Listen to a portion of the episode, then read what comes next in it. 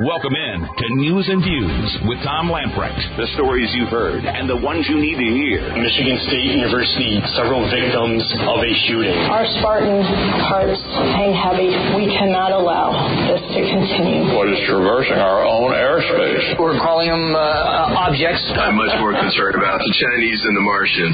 C P I inflation number up half of one percent. I'm Nikki Haley, and I'm running for president. Your life, your values, your voice. This is News and Views with Tom Lamprecht on Talk ninety-six point three and one oh three point seven. All right, welcome in. It is News and Views for a Tuesday. Got a good program lined up for you. We'll try to get to as much of those headlines as we can. Sorry to report this to lead things off, but it has happened again. We've talked about this time and time and time again. This time, a soccer player, a Belgian goalkeeper by the name of Arne Espeel, died during the second half of his soccer game last Saturday at the age of twenty-five. Espeel, who played for Winkel Sport B in Belgium, saved a penalty kick, then collapsed to the ground. Despite medical staff treating him with a defibrillator, he was pronounced dead at a local hospital. Winkel Sport was mourning the death. We wish his family and friends of Arne our heartfelt condolences. This is a disaster and shock to everyone, the uh, team manager said. Arne's been with the club all of his life. He was very loved. Espeel's family and teammates were among one thousand mourners on Monday. An autopsy is scheduled for Monday. Results have not been released. I'm sorry, but once again, you have a prime twenty-five-year-old athlete falls over dead of a heart attack. In the middle of the game, just falls over dead of a heart attack. I asked the question, and it would be nice to know, as often as this is happening, what was his status with the vaccine? Don't want to sound like an alarmist, but you've got to ask the... Better to ask the question and begin to uh, see if there's a pattern here, then are we just going to ignore it? Can you remember a time? I mean, I'm sixty-eight years old. I do not remember a time in my life where so many healthy, young individuals and athletes falling over dead of heart attacks. Former South Carolina Governor uh, and U N Ambassador Nikki Haley announced today that she is running for president. We were expecting this. She actually hinted at this earlier in the month. In a video message posted on Twitter, she touted her record as South Carolina's governor. Looking towards the future and the needs of the country, it's time for a new generation of leadership, she said. Haley identified numerous threats facing the country, from the socialist left to Russia and China, warning there are those who see the United States as vulnerable. Haley's announcement drew mixed reactions. Quote, Nikki Haley has led an incredible life with many successes and accomplishments. She has performed at the highest level in every elected and appointed position she's held, said Lindsey Graham. I'm confident she will acquit herself well as a candidate for president. Of course, Graham has uh, already endorsed Donald Trump in the twenty twenty-four campaign. Despite the kind words from her home state senator, the announcement did not sit well with others on the Republican side in Trump's political orbit. Quote, Nikki Haley is just another career politician. She started out as a never-Trumper before resigning to serve in the Trump administration. She then resigned early to go rake in money on corporate boards. Taylor Butowich, uh, MAGA Incorporated executive and former Trump spokesman, wrote in a statement, Haley officially launched her campaign on Tuesday, joining Trump as the only other candidate currently running for the G O P nomination. Nikki Haley's strong pro-life, pro-woman leadership stands in contrast to the false feminism of abortion advocates. As U N ambassador, she stood unflinchingly flinchingly for human rights, advancing America's prerogative of defending life against pro-abortion forces that would impose an international right to abortion on demand. Marjorie Danzenfelder, president of S B A Pro Life America, said in a statement. Jamie Harrison, Democratic National Committee chair, blasted Haley's announcement. Nikki Haley served in Donald Trump's administration, has embraced the most extreme elements of the MAGA agenda, and couldn't even identify a single policy difference between herself and Trump, Harrison said. At least you can give a definition of what a woman is. I uh, I like Nikki Haley. I don't think she's going to win. Uh, she will uh, elevate her importance. Uh, she might end up on a cabinet, maybe a V P. But I don't see her. I, I could see her as a as a possible V P for Donald Trump. I could also see Tim Scott as a V P for for uh, Trump or for uh, DeSantis. You know, I think I think all the people that are running, you know, and it's, it's going to be interesting to see the reaction and response of uh, Donald Trump to some of these names. Now, he's already spoken very positively of Nikki Haley. I would assume he doesn't think that she is a threat. He obviously thinks DeSantis is a threat because he's constantly uh, throwing barbs at him. Uh, we'll see who else gets into the race. I, I would imagine we will see um, a couple of others anyway. I think Pompeo will get in, and uh, Pence, you see his name a lot. I'd actually uh, say that Nikki Haley's got a better shot of winning this than Pence does. So uh, inflation numbers came out, and uh, not good, but according to uh, Joe, everything's rosy. House Republicans rebuked Biden for his optimistic view on the economy following uh, the inflation report. Price levels rose six point four percent between January of twenty-two and January of twenty-three, according to data released earlier this morning by the Bureau of Labor Statistics, exceedingly exceeding analysts' forecasts as energy, food, and shelter prices apply pressure to household budgets. Biden was offered a rosy view of the economy despite challenges from such inflationary pressures and chain uh, bottlenecks, said prices are coming down last week in the State of the Union address. Biden blamed inflation uh, on Putin's war. That was expected. House Ways and Means Committee Chair Jason Smith of Missouri told the Daily Wire that spending proposals offered by the commander-in-chief are worsening cost pressures. Uh, quote, Biden is in denial and has no plans to stop inflation, he started. In a State of the Union address to the uh, nation, the president promised more of the same reckless spending and Green New Deal handouts that have made everything from gas to groceries unaffordable for the working Americans. Food and shelter prices rose zero point five percent and zero point seven percent in just one month. Respectively, uh, energy prices, which had declined four point five percent in December of twenty twenty-two, were responsible for much of the disinflation, a trend which now re- appears to be reversing since gasoline and utility gas services rose two point four percent and six point seven percent respectively in January alone. The elevated fuel costs occurred after gasoline prices reached their highest level on record last year. Biden also said during the address he has presided over the largest deficit reduction in American history. Uh, that's that's a sleight of hand. Um, he, he did oversee the decline of the deficit, but that's because it was so high just prior to that because of all the handouts that had taken place in relationship to COVID. Now, if you actually look at the uh, uh, deficit for twenty twenty-two and compare that to pre-COVID deficits, it's higher. So the the blip just before Biden came in and the early part of Biden's administration, that blip up gives him the bragging rights to say, well, I you know, I've seen this deficit reduction. Uh, that that is uh, that's uh, uh, playing with the truth, we'll say. We'll try to be diplomatic on that.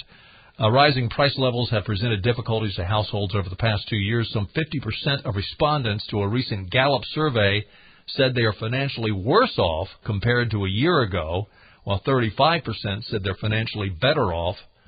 Uh, in other words, the vast majority of people said uh, things aren't good. Yesterday we mentioned to you about James Clapper. You know, he came out and said that uh, Politico was um, the pu- publication of Politico was, was not fair, um, saying that he and fifty-one other national intelligence, former national intelligence uh, gurus had uh, said that the Hunter Biden laptop was Russian disinformation. Um, and we mentioned that it was uh, it was interesting that he would now say that. Uh, his intent, and, and we mentioned yesterday, successfully so, he was giving cover to Joe during the campaign against Donald Trump. And I will say, congratulations. I mean, I, I think it was, uh, you know, the, the fact that you lied about it is, is nothing honorable about that. But congratulations, you probably helped Joe get in the White House. Town Hall ran a story today citing a number of different individuals that basically pointed to what's going on and saying, um, you know, those who have been following this closely are now crying foul, pointing to the fact that Clapper took no issue with the context of the Politico office, uh, the Politico story when it came out. To you know, back during the campaign, it came out, and that's when Politico originally made the, the statement that this was, um, you know, that, that these individuals claimed this was Russian disinformation. There, there was no complaint from Clapper then. The complaints have now arisen from Clapper, saying that Politico was unfair and was untruthful in describing this letter in this way. Why? Because now the Republicans, Jim Jordan in particular, are overseeing committee hearings questioning things like what James Clapper did. Uh, Jonathan Turley wrote, "Notably, I do not recall Clapper rushing forward before the election to correct the widespread use of the letter to dismiss the laptop as Russian disinformation. It was only after the Russian disinformation claims were debunked after the election that he appeared to be distraught. Clapper appeared regularly on C N N as the false Russian disinformation story was raging. Now, suddenly, there's a different uh, angle to it, and his fanny's on the line.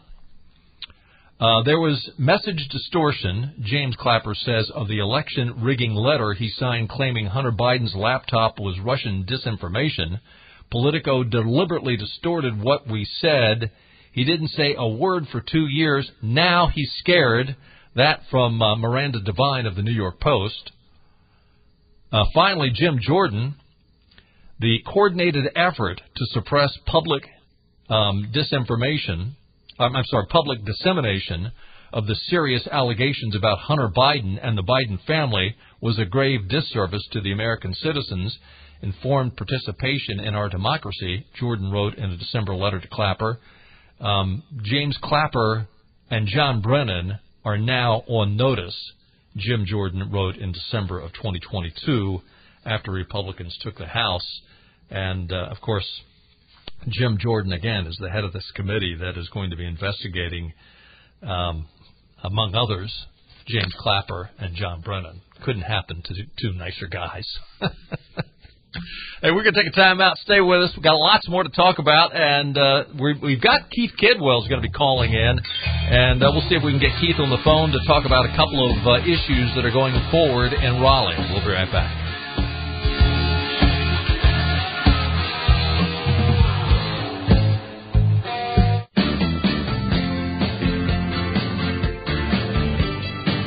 I'm always reluctant, after being here thirty-seven years, to tell people what the American people think, uh, and I don't. I can't swear I do. I know what I think. I think I know what they think, but I'm not sure what they think. This is Eastern Carolina News and Views. Welcome back in. Happy Valentine's Day. Uh, if you're on the way home, you still have time to stop by. That might be slim pickings. The good flowers are probably gone, and... Uh, You might be uh, getting some, you know, don't, don't take her home a Hershey bar, if that's the best you could find. Um, Come on. Yeah, promise promise her something. Don't take her a Hershey bar. Uh, I'm, I'm, look, I like Hershey bars, but uh, that probably... I will do anything. uh, Lots to uh, to talk about today, and uh, a lot is happening up in Raleigh as the legislature is now in full swing. Interestingly, there are stories out this week. In fact, there's a story out just today. South Dakota Governor Kristi Noem has signed a bill into law that bans sex change surgeries and experimental puberty blockers for children and teens who struggle with their sexual identities and can be influenced into having irreversible procedures such as chemical castrations. House Bill ten eighty, also known as the Help Not Harm Bill, uh, was signed uh, yesterday after the uh, state legislature overwhelmingly passed the legislation. Uh, Noem said the South Dakota kids are our future. With this legislation, we're protecting kids from harmful permanent medical procedures. Uh, Town Hall earlier this week had a story that minors in Florida who believe they are transgender and are seeking irreversible gender-affirming care will no longer be able to access this kind of treatment, even in clinical trials. The uh, Florida Board of Medicine has basically doubled down, and uh, they are really saying, we, we are not going to allow this to happen. Uh, interestingly, and I'm happy to report that in North Carolina, there is a similar bill. House Bill forty-three was introduced to the General Assembly proposing the prohibition of sterilization surgeries, puberty blockers, and cross-sex hormones for minors. Primary sponsors of the bill are George Cleveland, um, Bill Ward, Steve Tyson, and uh, from right here in eastern North Carolina, Keith Kidwell. And Keith's on the line with us right now. Keith, welcome back to News and Views. Always good to have you with us. Thanks, Tom. Good to be here. So House Bill forty-three, explain to us uh, what it would um prevent from happening to these minors, and uh, are you are do you feel good that it's going to pass? Well, you know, we're, you never know what's going to happen up here in the General Assembly. I learned that in the in the four years I've been here. So, yeah, I, I think this is a common sense approach. Uh, we're, we're not uh, we're not dealing with people who are over the age of eighteen that you know can make conscious decisions and and and do things for themselves. Uh, quite honestly, Tom, this is. Uh, taking young children, and when they talk about doing things like, you know, whether it's chemical castration, real castration, you know, hysterectomies, w- whatever it may be, and, and be it actual medical or, or through, uh, you know, surgically or through medication, I, I don't think we should be permanently altering a child's uh, sexuality under the age of eighteen years old. It, it's I've actually heard, and I know you you have too, of, of men coming up and suing their parents later on because they had them circumcised. Yeah. You know, uh, we also, I'm pretty sure, still have still have a law in North Carolina where you can't get a tattoo if you're under the age of eighteen. Yeah. You know, we don't let them drink, we don't let them smoke, but you're going to let them surgically alter their bodies? Yeah.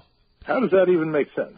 Is it helpful that uh, for this legislation to pass, the fact that we see other states uh, falling uh, th- this or, or actually leading in this way? I mean, Florida's done it. Uh, now South Dakota's done it. There are other states. Uh, I believe it's uh, taking place in Arkansas and I think Alabama as well. Are they're basically on the same track that North Carolina is now.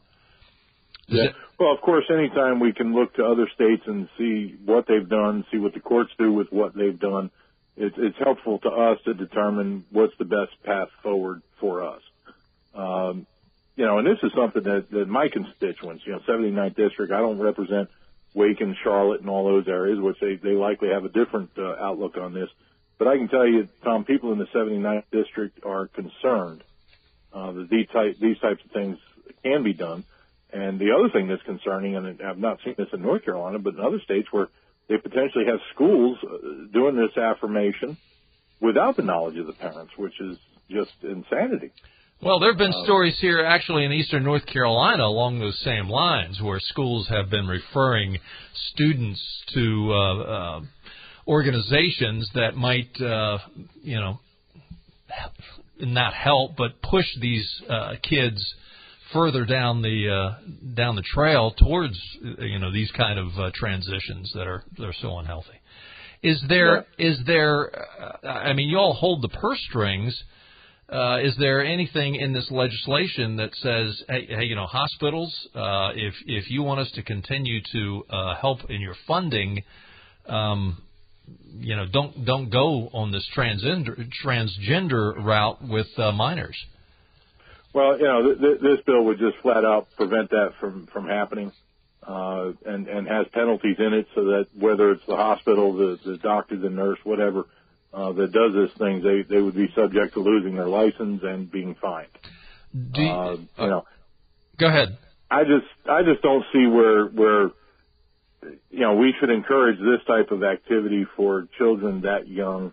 Um, you know, let, let's just face it. We don't let them, we don't even let them vote. I mean, whatever it is. Why? Because we feel that they're not in that position. And I'm a father. You know that. I'm a grandfather. There's no way I'd have my, my fourteen-year-old son or grandson wanting to make these type of decisions. And then me as a parent or grandparent following through with that and knowing full well that one of the best pieces of advice I ever got, Tom, is when my son was born. Somebody told me children go through phases. Each phase leads directly to another, and each one is slightly worse than the one before. And boy, I'm going to tell you what, that's, that's pretty much the truth. And some of these children are going through phases in life that it's not something they're going to stick with. And you've seen it. You're a oh, father. Yeah. You know oh, this. Yeah. Oh, yeah. You know, you, your children come up with ideas, and some of them are okay, and some of them are just harebrained. And, you know, you don't want to have somebody altering their life permanently for something that's a phase they're going through. Well, that, as as a dad, you and I'm sure you felt the same way. There are certain times in life. On, on one hand, you, you want your child to grow and mature, but you and you allow them as they get older and older to make decisions for themselves. But you hope and pray, Lord, please don't let them do something that is going to permanently scar them. And sure. I, I say that in a figurative sense, but here you have it in a literal sense. And for a parent to, uh, I mean, you've got to have your head really screwed on backwards to think that going in and removing genitalia is somehow healthy for the child. It, it is, it's beyond the pale that, I mean, that's not even, it doesn't even come close to any kind of uh, reasonable decision. And it's it's quite sad that we have got to get to the point that we are even having to pass such laws that, uh, you know, I mean, you know, the Hippocratic Oath is that you're not going to do harm. And, and now we've got to pass right. laws to make sure that doesn't happen. Yep. Uh, yeah, you got, I often look at things like this and I have to wonder what's next. Yeah. Hey, well, I got you on, when I got you on the line, uh, let's talk a little bit about uh, this Medicaid expansion bill. Um, it, it sounds like uh, it's it's on the fast track. Uh, News and Observer has a story out today. The bill, which would grant health care coverage to thousands of low-income North Carolinians, flew through two House committees today. Representative Donnie Lambeth of Forsyth County, um, one of the primary sponsors, says this has been widely debated across the state. It has several associations and groups endorsing it. You know, the only thing I could see, I, one thing that really scares me about this bill is uh, Lambert said that we can improve medical health services in North Carolina, which medical health services has a history of abusing uh, uh, government uh, subsidies such as Medicaid and Medicare, Medicaid especially. I mean, that they're the biggest abusers of Medicaid. Of, of any service that related to the medical industry, uh, I, I will I will uh, tip my hat to this that you know he, he basically, and I'm paraphrasing here, he's saying, let's get these people out of the emergency room and get them into primary care. I mean, right now, if you if you have a, uh, an emergency and you go to, uh, I know over in Vidant, I hear horror stories after horror stories of people that have to go to the emergency room and sit there for literally hours. Uh, because it's packed with people that are there, in, in, you know, because they've got a cold or some other ailment which shouldn't be treated in the emergency room, and they're there because, you know, they can they can get free services. Uh, wh- what's your and, thoughts? And here's the Go thing, ahead. Tom. If we put if we put six hundred thousand people on healthcare in, in the United in, in North Carolina, let's look at the finances on this first. That's that's going to be my specialty, right? So they're saying the hospitals have to absorb the first ten percent. Right. Okay. And when the hospitals absorb that first ten percent, what does that mean? That means, and you know, I've spoken to the hospital representatives, and they they they were, oh, yeah, that's what's going to happen. That ten percent is going to be passed along to the paying people. Okay. So you and I and our insurance companies are going to have to pay that ten percent spike due to the fact that the hospital has covered. The, the hospital is not going to eat that. The hospital is already saying they're losing money. Now we're going to add ten percent more to that. Okay, so that's where that's coming from. Now, the next ninety percent, they're telling you, well, it's not going to cost the people in North Carolina a dime. Well, how is that possible? Because I'm pretty sure the people in North Carolina send their money to the federal government, who in turn is going to pay this ninety percent. Bingo. Now, to say that's government money, that we're not paying it, is ludicrous. Right. Every dime the government spends comes from the American taxpayer, okay? And what they're doing is they're turning on those printing presses in China and printing more American money to cover the ninety percent increase that we're going to see in, in the tax, not ninety percent increase, but the ninety percent that has to be covered on these, these medical expenses. So, you know, to say that's not being passed along to the taxpayers, you just don't understand basic finance. That, you know, so let's, let's well, just deal with that right off the top. I, I Next can... thing is, you really want to expand access to health care, Tom? Repeal Certificate of Need laws, which forbids doctors or whoever from opening more clinics and more practitioner places, uh, and they're they're always opposed by the hospital to repeal a Certificate of Need. Tom, the federal government repealed Certificate of Need laws because they knew they were horrible. Okay? And we still and have one in North Carolina. Yep. Yeah, and North Carolina has the most draconian in the continental United States. The only one's worse than us is Hawaii. Okay? Next thing, uh, uh, P As and N Ps, the, the nurse practitioners and the physician's assistants, are licensed to do medical procedures within limits. They can't do surgery and things of this nature. Sure. But they can certainly give you a flu shot. They can check your blood pressure. You know, they can tell you if you got a cold. They can test you for COVID, whatever it might be. But they're restricted from pra- from practicing in North Carolina. And there's a lot of other states that allow them to practice independently within the scope of their license. Now, if we freed up the, the nurse practitioners, the physician's assistants, and stop requiring people to spend tens of thousands of dollars to get licenses to open a new doctor's office, I maintain we would give people more access to health care. You would lighten the burden on the emergency rooms, which would help the hospitals. You know, but I'm just a simple guy from eastern North Carolina, you know. Well, this this ninety percent that is going to be covered by the uh, federal government, um, they're they're saying, uh, according to the News and Observer, uh, the News and Observer News and Observer article, the expansion bill says if the federal government cost share for the people enrolled in expansion falls below ninety percent, coverage for those individuals shall be discontinued as quickly as possible. Uh, listen, when was the last time you saw some federal program, whether or not it was run by the state or not? Once this, this camel gets its nose in the tent, it ain't going away. I mean, the idea and that Tom, we're that's gonna... exactly what I told them in the committee meeting today. I said, there is no way you're going to sit here and tell me that you're going to flip a switch on this and turn it off three years down the road if the Fed changes the, the rate they reimburse. And what's going to happen? I told them this. I said, you know what's going to happen? You're going to draft legislation. You're going to call an emergency meeting of the General Assembly, and you're going to pass whatever law you have to to cover the adjusted percentages. Don't kid me. Yeah. And yeah. if they don't think the federal government and the Biden administration is not going to pull a bait and switch, as soon as you're committed to this, they're going to say, oh, you know, the rules have changed, and, uh, you know, yep. we guaranteed it for a year, but we've got to cut it after that. Uh, well, and, you know, the other thing is they're doing dangling this carrot out there, Tom, one point five billion dollars. And to you and I, that's a whole lot of money. But when you start talking about covering people in this expanded Medicaid situation, go through that if quickly. They change it by ten percent, it barely covers that program for another year. Are you okay? under the impression that uh, Republican leadership, it certainly appears to me that Republican leadership is uh, is behind this, that they want it to go through? Well, I mean, you, you have to look at what happened last year. It was passed through the Senate. Uh, the only person in the Senate to vote against it last year was Nor- was uh, Norm Sanderson. Yeah. That, that was it. Uh, you know, the House decided not to take it up, but I, I don't know if it's because they didn't have the votes or what the deal was. But, you know, here's what I can tell you. As you can well note, the, the bill is moving through committees. If the bill's moving, the, the, somebody's pushing the bill. Right, or, or allowing it anyway. I mean, they're not they're not preventing right. it. Yeah, yeah. All I mean, right. that, that's, I've, I've seen many of my bills sit there and die in whatever committee they've hit, because it wasn't something they wanted to pass. So should uh, listeners call in? I know, I know they know where you well, stand I, on it, but should they call yeah. in to Tim Moore and others? And Well, uh, as far as where I stand on it, you might hear this in the media, because uh, I, I told them, walking out of Finance Committee, they said, Representative Kidwell, are you now voting for Medicaid expansion? I looked at him and said, I'm not going to say exactly what I said, but I said, H, no. Okay? And then I looked at him, I said, did you join the Cannabis Caucus?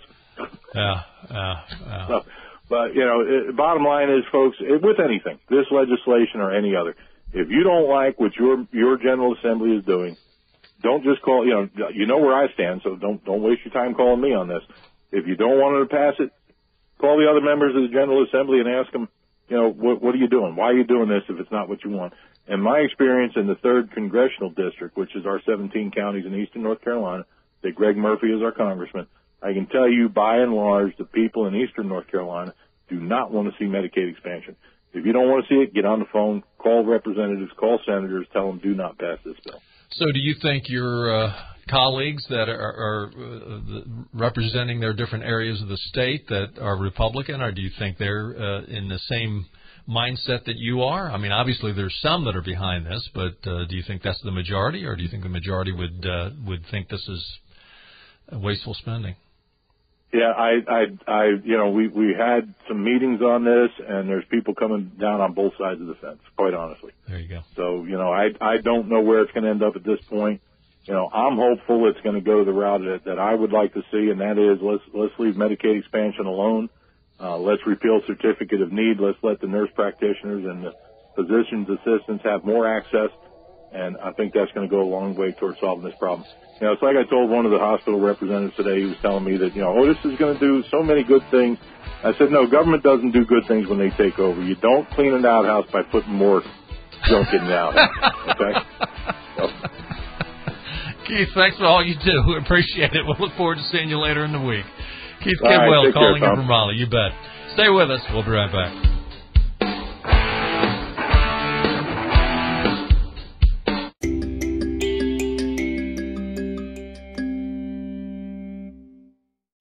Get the information you need here to be informed and stay informed. Put a song in this heart of mine. Put a smile on my face every time, because I love a rainy night. Welcome back in. Well, I love a rainy night. More information is being revealed about the suspected school shooter who killed three people and wounded five others at Michigan State University Monday night. Anthony McRae, forty-three years old, was arrested and charged back in twenty nineteen for illegally carrying a concealed weapon, a felony, and a possession for a loaded firearm in a vehicle, a misdemeanor. Uh, what's interesting about this is this is a reflection of another George Soros uh, individual, Carol Siemon. Anthony McRae was charged in June of twenty nineteen with illegally carrying a concealed handgun without a permit, but later those charges were dismissed by the office of Ingram County District, uh, District Attorney Carol Siemon. Her office instead let McRae plead guilty to a lesser misdemeanor gun charge, and he served a little more than a year on probation, just probation, which ended in May of twenty twenty-one. He initially faced up to five years in prison for the felony charge, the Detroit News reported. Siemon retired from the district attorney's office at the start of this year after facing criticism from judges and law enforcement officials for her soft on crime policies. That same year that McRae was released, Ingram County Sheriff Scott Wigglesworth pushed East Lansing City Council to reconsider her internal felony firearm charging policy, which he says does not hold people properly criminally accountable and increases the likelihood of additional gun violence. Siemon made it her office official policy in August of twenty-one to drop mandatory prison sentences for felony firearm charges. She said the sentencing enhancement led to dramatic racial inequity, which was not in any way linked to the goal that we share of keeping the public safe. Siemon is a part of the George Soros vast public safety network. She has participation in international criminal justice reform junkets with other reform-minded prosecutors like Philadelphia Larry Krasner, Chicago's Kim Fox, and Los Angeles George Gasson. She also backed a radical San Francisco prosecutor, Chessie uh, Bowden, ahead of a recall campaign that eventually ousted him from office last year. Now, as you can imagine, there uh, a lot of Democrats are screaming and hollering for more, more gun control. The irony is Michigan State University is a gun-free zone. So exactly tell me, what are you going to pass that is stronger than the current law that says it's illegal for you to have a gun here? How did that work out for you? But listen, bottom line is these progressives, George Soros and these progressives, They are looking for a way. They want their policies to fail. They are delighted that this Anthony McRae, who should have been behind bars for what he did, they are delighted that he did what he did, in the sense that this will be a further step, they hope, in taking guns away from law-abiding citizens. That's their goal. By the way, here in North Carolina, kudos to the North Carolina Republican-led Senate. Danny Britt from Robeson County and other Republican senators today held a press conference highlighting bills that will expand gun rights ahead of the bills being debated in the Senate Judiciary Committee. Republicans introduced three bills. Now, they wanted to combine, the Republicans wanted to combine all these three bills into one. The Democrats wanted three separate bills because there's one bill they like and two they don't like. Republicans introduced Senate Bill forty, which would repeal the Jim Crow-era pistol purchase permit laws. We've talked about that before. Senate Bill forty-one would eliminate a loophole that prevents gun owners with concealed handgun permits from carrying a concealed handgun during religious gatherings if the church meets on school grounds on other days of the week. And then Senate Bill sixty-seven, this is the one that Democrats like, would establish a two-year statewide initiative to educate the public about the importance of safe storage of firearms. I think that was an olive branch. I'm, I'm, I'm speculating here. I think that was an olive branch in hopes that when all three of these bills were going to be combined, that the uh, Democrats would get on board with supporting that and thus support the whole bill. Uh, that did not happen. Senator Jim Perry spoke to critics of Senate Bill forty-one. That was the one that would eliminate uh, the loophole that prevents uh, gun owners with concealed handgun from uh, having their, their gun with them in a church service that meets at a school. Jim Perry spoke to critics of that bill who claim it would hinder school safety. Quote, "We think this is very important. This is purely about allowing churches to safely worship if they happen to meet a location that also has a school on a different day. We would also ask that you ignore the hyperbole and focus on what the bill really is." And by the way, I hate to say this, but more you, you hear about these church shootings more and more, almost as if some sick people want to make that their target. Hey, we got to take another time out. Stay with us. Got more stories. We'll cover as many as we can. We'll be right back. Back to news and views. Talk ninety-six point three and one oh three point seven. eighty-nine-year-old Dianne Feinstein, uh, she, we don't know whether she's going to retire or not. There was an announcement made earlier today that um, she is not going to seek re-election in two years. However, just released moments ago, Now, uh, Democrat California Senator Dianne Feinstein appeared to be unaware of her own retirement announcement earlier today, telling a group of reporters at the Capitol she hadn't made a decision on her future despite announcing just hours before she would not be seeking re-election. By the way, I'm not. She's eighty-nine years old, folks. I, I, I'm, I'm not trying to be mean here, but she really is appearing to be uh, in cognitive failure. Um, according to multiple reports, a Feinstein staffer quickly notified her that a statement had already been made on her retirement, prompting her to say she was unaware that the information had been released. Reporters present for the interaction quickly took to Twitter to report on Feinstein's confusion. Asked by reporters about her announcement to resign, she said, quote, "If I haven't made that decision, I haven't released anything." A staffer then told the senator that a statement had been released. Feinstein responded by saying, "I didn't know they had put it out." Feinstein on her retirement, "I haven't made a decision. I haven't released anything. We put out the statement. You put out the statement." um, again, you know, the, the staff uh, photo photos that they released of Feinstein were taken a few years ago. More recent uh, photographs of the senator, she she does look confused, I'm just saying. And uh, you know, most of us will be in that condition when we're eighty-nine years old. I'm not knocking the, well, I, I don't like her liberal policies. I'm not knocking her because of the cognitive failure. She's eighty-nine years old. She doesn't need to be a U S senator. just as we don't need a U S president who has cognitive failure. Speaking of which, Joe Biden is going to go forward with a sale of another twenty-six million barrels of oil from the U S Strategic Petroleum Reserve after draining more than one hundred eighty million barrels from the reserve uh, in twenty twenty-two. Uh, to put it in context, Biden has now drained, uh, he'll drain twenty-six more uh, million barrels. It is uh, now half of what it was when he took office, fifty percent of what it was when he took office. Um, I, I, again, I'm not sure. This is a forty-year low. If we actually have a uh, an, an emergency, um, we're in big trouble. We will go through what's left in seventeen days. Now, we had, for the nation, we had a month's worth. We had thirty-four days, over a month's worth, and now it's down to seventeen days.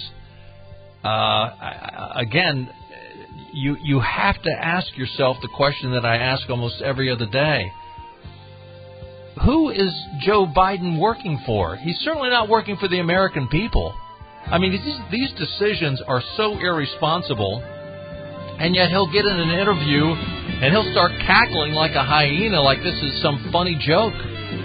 He is, trying to keep it P G, he is really messing up the American citizenry with these decisions that are not helping the American people at all. This is uh, irresponsibility at its worst. Hey, our thanks for uh, Keith Kidwell joining us. Thank you for listening in. We'll do it again tomorrow at five o'clock. We'll see you then. Bye-bye, everybody. All right, all right, all right.